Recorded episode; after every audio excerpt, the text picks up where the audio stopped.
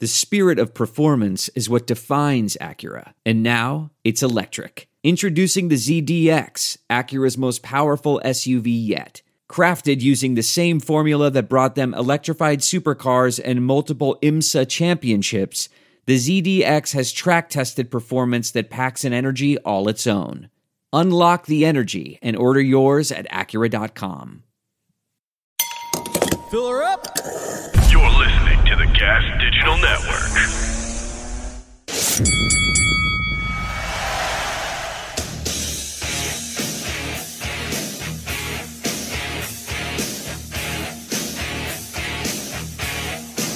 Ladies and gentlemen, your host for the House of Hardcore podcast, Tommy Dreamer.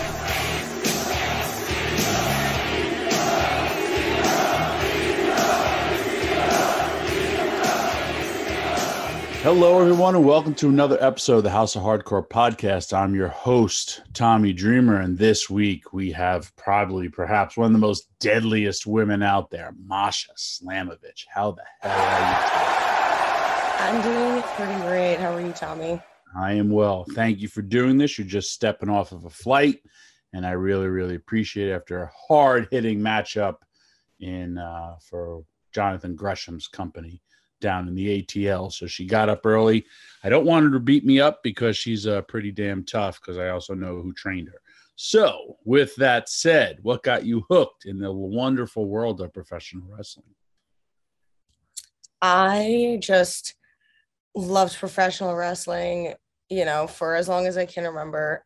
I just remember being maybe four or five years old and you know, I saw professional wrestling on TV and I just kind of, you know, sat and watched for like 10 minutes and it just spoke to me and I just knew that that was that was my calling in life and I just never let that go. I could never escape that thought or that path ever since. I love it. Me neither. Um was there a certain person that was your person? Um not not at the beginning. It was just it was just the excitement of uh, wrestling itself, I suppose. But uh, in the very beginning, Chris Benoit and The Undertaker and Dynamite Kid, those were the people that stood out to me. Dynamite Kid must have been like tape trading stuff because you're pretty damn young. So uh, Benoit and Undertaker, I get, but excuse me. Um, that was great for your era because you go to that thing called YouTube and you could look up everybody my era when I was growing up, I had to be a tape trader and I used to wait in the mail to people send me VCR tapes of all these wrestlers that I wanted to see. So it's uh, pretty cool that when the internet is good, it's good for a reason, and uh, that you can look up and see all these great performers. How do you go about becoming like a pro wrestler? Uh, well, when I was 16, funny enough, I thought that I uh, I was already like getting old and I should have started. So um, I looked up wrestling schools in New York and I landed on two options being House of Glory or the World of Unpredictable Wrestling that was run by Johnny Rodz. And uh, I ended up going to the World of Unpredictable Wrestling for pretty much my first two years of training. Did I mean, uh, I just had a conversation with Marty um, Bell and uh, was John would Johnny get in the ring with you? He was up there in age. He did sometimes. I definitely remember Johnny coming into the ring and then you know somebody somebody would get out of hand and all of a sudden he's grappling he's like hey look i can still touch your toe to your ear even though i'm 83 so it was always an entertaining time when he'd be stretching people yes. we actually called him uh yesterday and he was back at the gym Oh yeah, that's great. I'm really happy to hear that. Because you know he had some health issues, but I spoke to him yesterday, and he's like, "What are you doing, Papito?" and then uh, how? So you were there for two years? Yes, pretty much. Uh, from November of 2014, definitely all the way through to July of 2016. Um, and that was when I had my actual debut um, abroad, obviously. Uh, that's where you, your first match was. Yes. Where? Uh, in Japan, actually, because of the relationship that Johnny Rodz had with the Japanese promotion Reina at the time. Uh, I ended up getting scouted and having my first five matches uh, over in Japan. Wow. How old are you?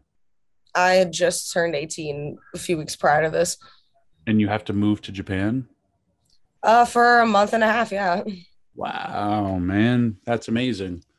Um, beside, was there any language? I mean, obviously some language complications, or um, certainly the language is, you know, very different from English. So, you know, I did find it to be a little bit difficult, but I also found it to be easy to work around and easy to adjust. So, uh, myself and the Japanese culture meshed quite well, thankfully. Yeah. My first time going there, I had to live there for six weeks and I went there for all Japan. I loved it. And uh, I had an opportunity to go train in their dojo. I didn't, which I don't regret because that whole ECW thing worked out. But it was, uh, that's all I wanted to do when I started wrestling. When I first got smart to wrestling, I wanted to be a star in either All Japan or New Japan. I didn't care about WCW or WWF. I wanted to be a star there. But like I said, it worked out. um, I can't believe your first five matches are in Japan. That's an amazing experience for anybody also living there. Did you have to live at the dojo and stuff? Not not that first time. I actually did on my second tour in 2020, but the first tour we stayed in this it was like a weird apartment that was for sort of long term, but sort of not travelers. So we had like a communal kitchen and showers and like a gaming room, but then everyone had their own bedroom, which had a bed, a mini fridge, a desk, a balcony, and a closet. Wow. Um, so you're also now doing indies in the States once you come back, or? Yes, that's correct. I don't know your journey, so I just, and uh, that first part of it, when you first get there, I just interviewed Sam Shaw. Like, do you feel like boom, you made it, or it's just like you're just shell shocked in the sense of you don't know um, what to expect?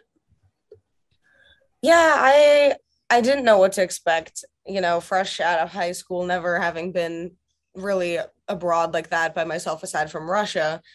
Um, I didn't know what to expect, so I just kind of took everything as it came. Um, I just remember being picked up at the airport by a guy who spoke no English and he was just holding a giant poster pointing at my face, like hoping that I walk over. He's like, oh, okay, you look like you match. Let's go. That's amazing. So um you're here in the States, you're doing all that stuff. Are you do are you working, are you going back and forth to Japan or are you doing uh just indies and then going back to Japan? Like what what's your schedule?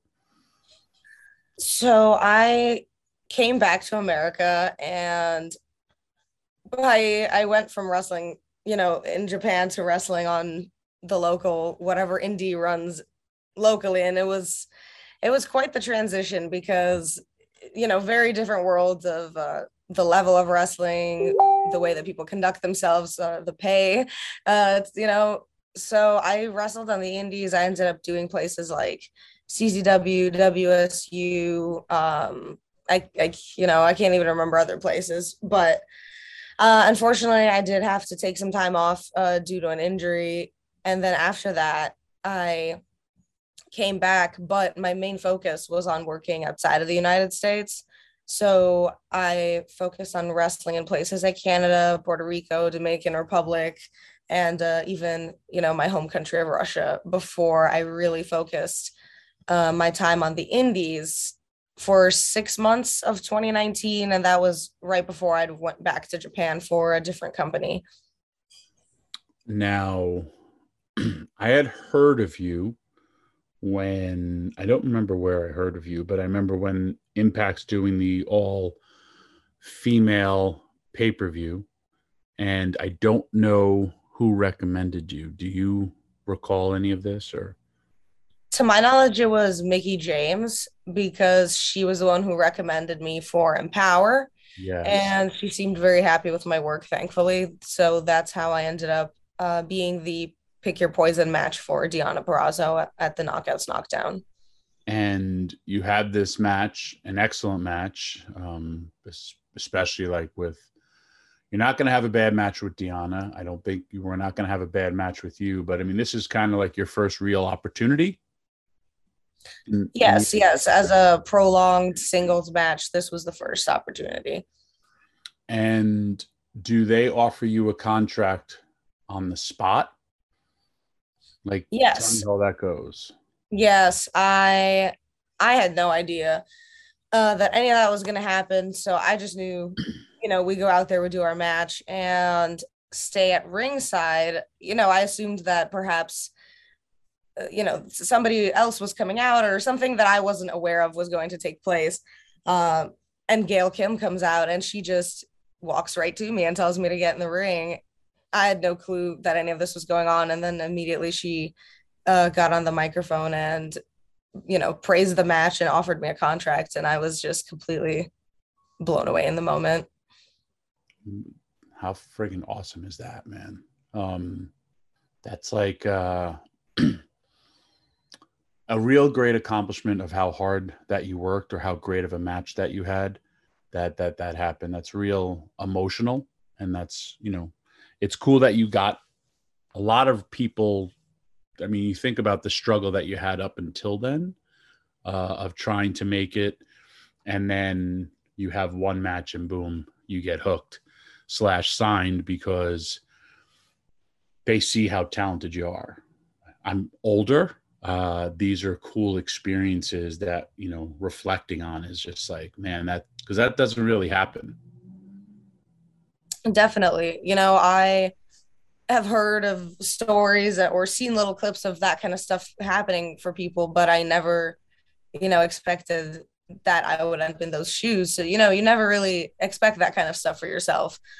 And i've always just uh, prided myself on being humble about my accomplishments and just focus on the work that i've put in so i just firmly believe that hard work leads you to reap you know the rewards of your work it's as simple as that Um, so I also knew you from doing the death match stuff. Also for females, there's not a lot of females that go out there. You and I have talked uh separately about this, and it's just kind of like I was like, well, you got a scar and you you got cuts, blah blah blah, and you're just like, oh, I think it's cool.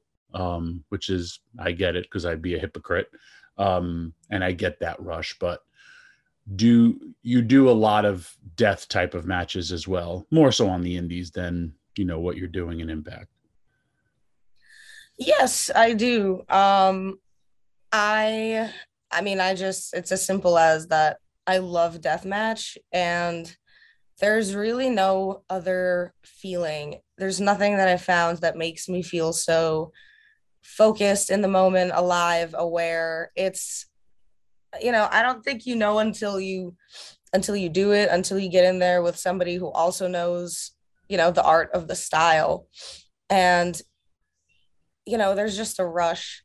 It's i guess it's how people get hooked on doing drugs because i suppose deathmatch is you know my drug of choice.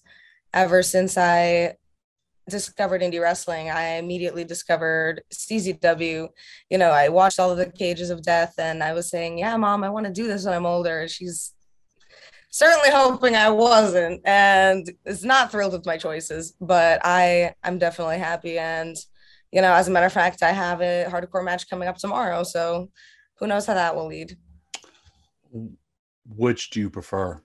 I'm thinking you're preferring death matches as opposed to regular matches. I or it's different. love professional wrestling Okay. as a whole and i believe that the very best um, comes from versatility. So i don't think i could choose a certain style to say this is you know this is what i love more than anything else. I never wanted to be boxed in to a category or a style i always wanted to transcend all of that so to me it's being good and doing good in all of the styles of professional wrestling is what's enjoyable to me. Nice. Trust me, I get it about being boxed in because I thought I had to be this prototypical 1990s good looking baby face, and that wasn't me. And I found my niche through ECW and being crazy and doing a lot of hardcore stuff that was way before its time. You said something interesting that I wanted to touch about that you say about the style and the art because I there's a lot of people who any I literally could tell two people across the street from me, "Hey, break light tubes over across each other's head." And I don't feel that's wrestling. But when I have studied like, you know, Terry Funk, Mick Foley, some of Onita's stuff, like there is an art form to death match death matches.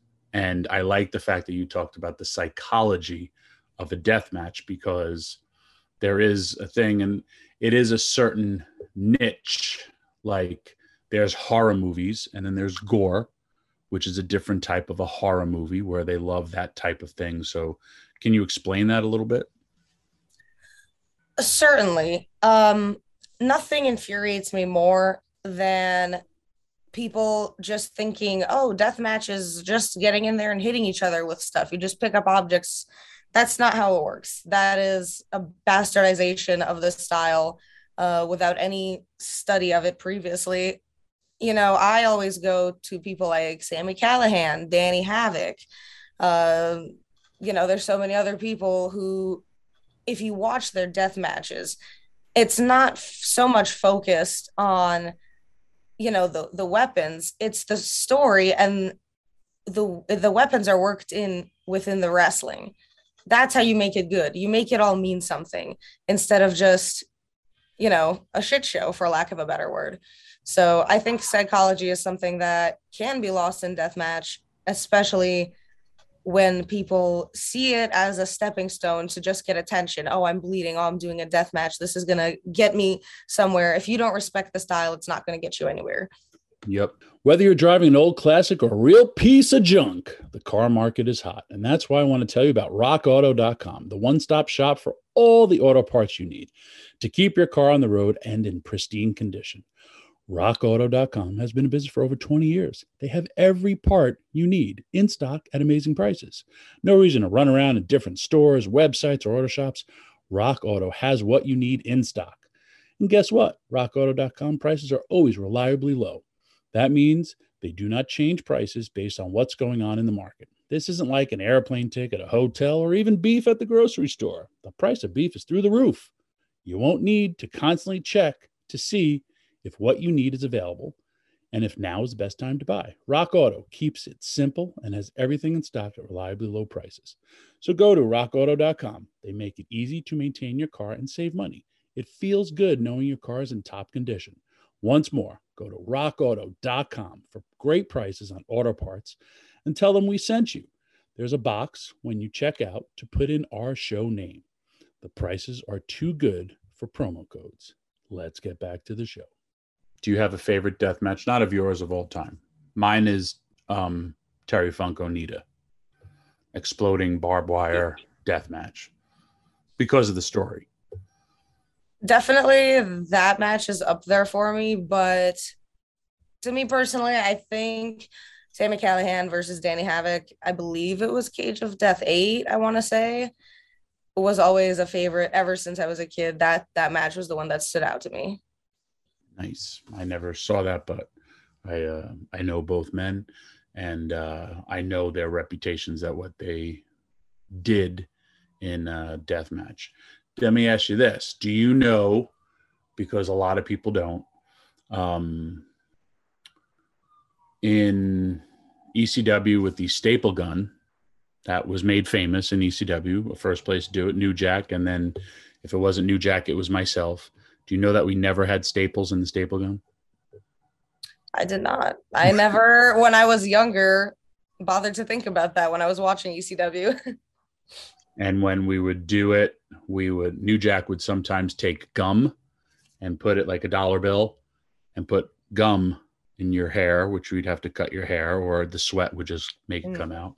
Or sometimes when I would do it, I would take a post it and flip it in half and have that post it and just go and just make the sound and the noise. You really would squeeze it, but there was never ever ever staples in the gun. So a lot of people, when I tell that to, especially like, because I've seen people legit get stapled, and I was. Oh, I see that all the time. So I'm I'm wondering who else has heard about this. Doesn't sound like many. well, I'm uh, peeling back the curtain, uh, just for for some of you, and then my other part. Do you know that I have done everything? I will not do light tubes, and here's why. One, glass you can't control, just like fire. You can't control glass or fire. I've been on fire and I've done a lot of fire and have gotten burnt, I've also not gotten burnt, but you can't control when it, you can't control getting lit on fire, you can't control the fire. You just got to hope everything gets time right. Glass, how it breaks, all that stuff, you can never control it ever. Even on it like if you're getting slammed in it you know it, it could cut you different ways. Uh, do you know that when you have to get rid of a light tube like regularly it's considered hazardous material? Yes, uh, I am aware of this, and I mean, I try my best to not just be a raging maniac and have my mouth open when there's all that stuff flying around. Right. But you know, I get in the moment. Sometimes I fail, and but the glass, you know, like you said, it is very unpredictable. Um, I've gotten cut from light tubes, obviously, just on very simple, just getting them broken over my back or something. But I don't know, man. I was like, there's just something there's a sick feeling about just that glass and i, I was like i enjoy working with glass actually uh, as opposed to other things but i'm that way with the last time i tried to work with fire it didn't it didn't light up for me. So that that was a that was a big fail. I get it with uh i get it with with one blood. I also get it with um we used to call it being addicted to the blade. Now it's a lot more you know realer blood in the sense i mean it's always been your real blood but like oh look my back is bleeding or oh look my arm is bleeding. But you definitely could get uh, addicted to getting color every single night Mm, you know it works. Or i i don't mind barbed wire. Um, i was also probably one of the first to use razor wire. Um, but that was not out of that was stupid. And we needed razor we needed barbed wire and they literally went to a car garage in manhattan and cut real razor wire and then i bumped in it like an idiot on pay-per-view though. Um, but have the the scars on my body still from it. So it's uh, all good because i view scars as uh, tattoos of uh, a specific event that you will uh, have forever. But barbed wire I don't mind. I That's don't, yeah. I don't like moving in barbed wire, but there's once you get hit, and like even how we just had Jericho hit the barbed wire and his end cell of being entangled in this mesh because I got to witness it live with Terry Funk and Sabu, and like Terry could not move because he was wrapped in so much barbed wire. Like physically couldn't move because every time he's like, and then your adrenaline starts to go. He's like, all right, wait, so you have we had to cut him out of it for real, like he was in a car crash, and then plus Sabu's pretty much bleeding to death out of his arm because he severed an artery here. It was it was pretty gnarly. Born to be wired, by the way, that's the name of the pay per view. If you ever check it out, um, so I could get all that. And thumbtacks, thumbtacks never bother me unless they get my fingers, and then I hate them. Same thing with the thumbtacks. They've always been super easy for me. I enjoy working with thumbtacks, but if they get in my knees and hands, I'm quite unhappy. normal conversations that people will never have, but you'll get this exclusively here with me and uh, Masha. You're uh, you're getting quite a push uh, in Impact Wrestling. You're not. You think about you had a really really great wrestling match with uh, Deonna, and now you've been kind of like this Goldberg esque character that just comes out there and kicks whoever's ass uh, put in front of her and now you also have a thing that they're doing where you're targeting people with a, a death note is that what they're doing yes, it um it all ended up coming down to this death note from my original uh, idea of this kill wall that we had filmed earlier. Um, so I guess with the crossed out faces with the blood, uh, we just kept going with that, and now I'm hunting my prey and playing with my food uh, psychologically before I get to them in the ring. Um, and I like the fact, once again, circling back to death matches, that I am getting to incorporate more and more of like death, blood, videos of light tubes being smashed in the videos. You know, I'm getting closer and closer to integrating the death match. Uh, you know, hopefully one day we'll have an impact death match that we can integrate towards violence is a violence sells blood sells It's a very unique uh, niche, as well as it's a very unique niche for a female.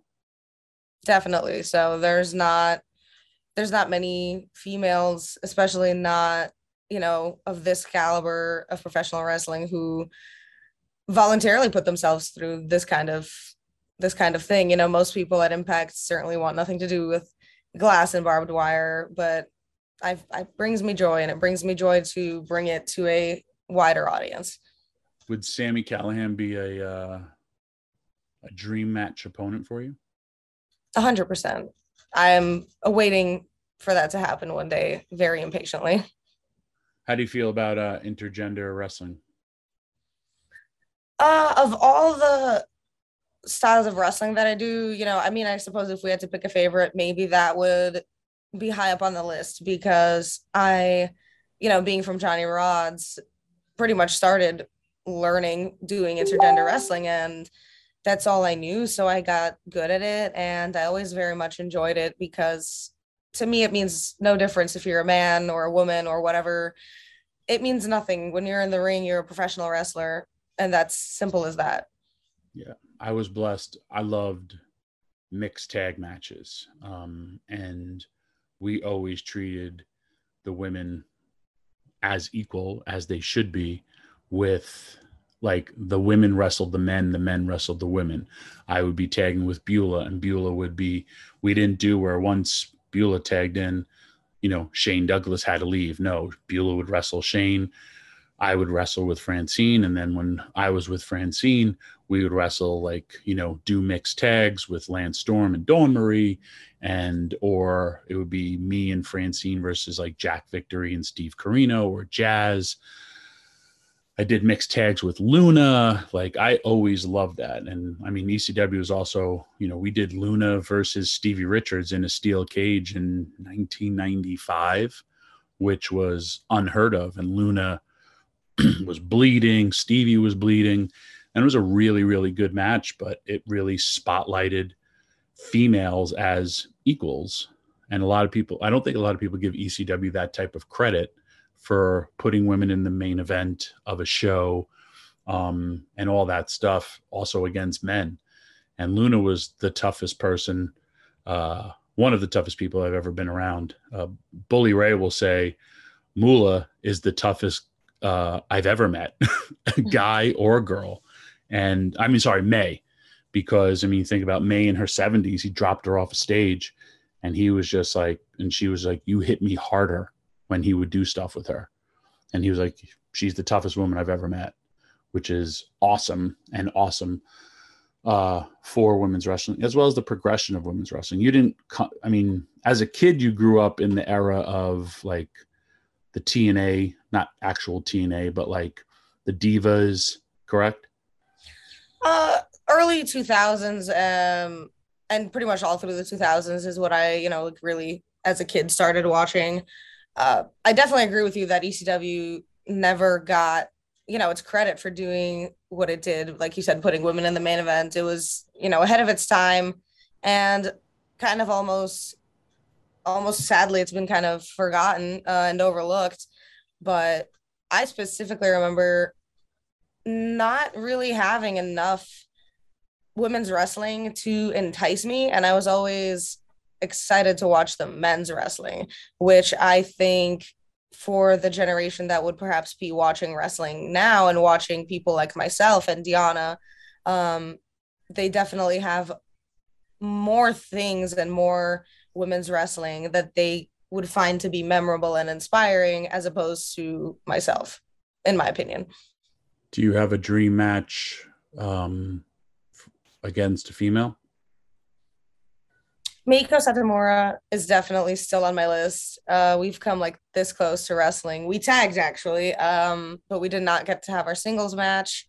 She's definitely on the list. Um, can't name too many off the top of my head, but Meiko Satomura is a very, very talented and worthy opponent. Nice. I agree, man. And I'm a big fan of your style, and I kind of know where your story is plotted to go and then once I feel it hits because you're getting a much different reaction when you're coming out there. There's even though your matches are are shorter, it's not that you can't have long matches, but you're this kind of like death slash killing machine of anything, any opponent that's put in front of you. But the whole Masha's going to kill you chants that are starting to resonate every time you work it's like not only is this angle and slash ideas working she's getting over. And once like you once you come out there and have that long type of match that's going to be the real testament.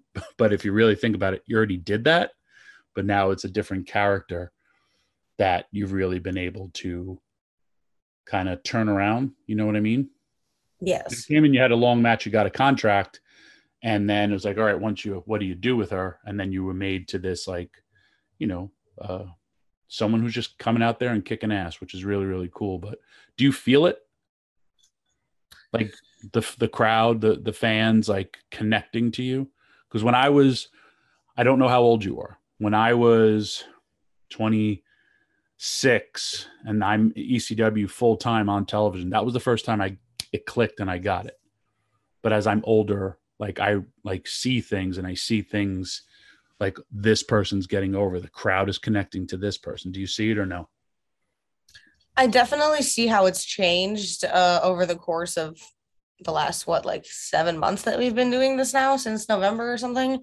Mm-hmm. it's definitely progressed and i feel like it does change city to city sometimes when we travel but it's definitely like you said it's hit a turn turning point where the Masha is going to kill you chants are coming and it's you know you become the puppeteer for lack of a better word and i can i can feel that slowly taking place.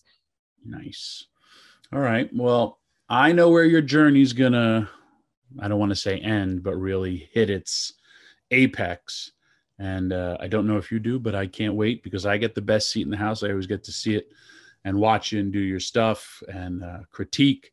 You got some great people in the back also helping you, especially with Gail Kim helping all the knockouts. And uh, don't know if Madison would help helps or helped you out as well, but she's another person that I really really enjoy her work. And you have a lot of people that really want to see everybody get over and do well. And I think it's a cool atmosphere that's goes on in Impact Wrestling. I do think Impact has a wonderful atmosphere and a great locker room. Um, I'm very thankful to have people, you know, like yourself, Gail Kim, D'Lo, and so many other great minds to, you know, feed off of, talk to, learn from. Lance Storm recently joined. He's another great mind to have watching your matches or, you know, so on and so forth.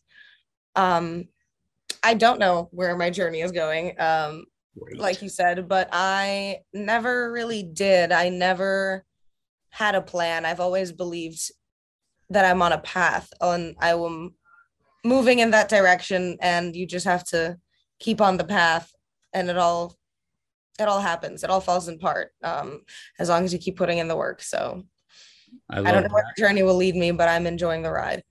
I love that. And your path will lead you where it's supposed to be because of your talents.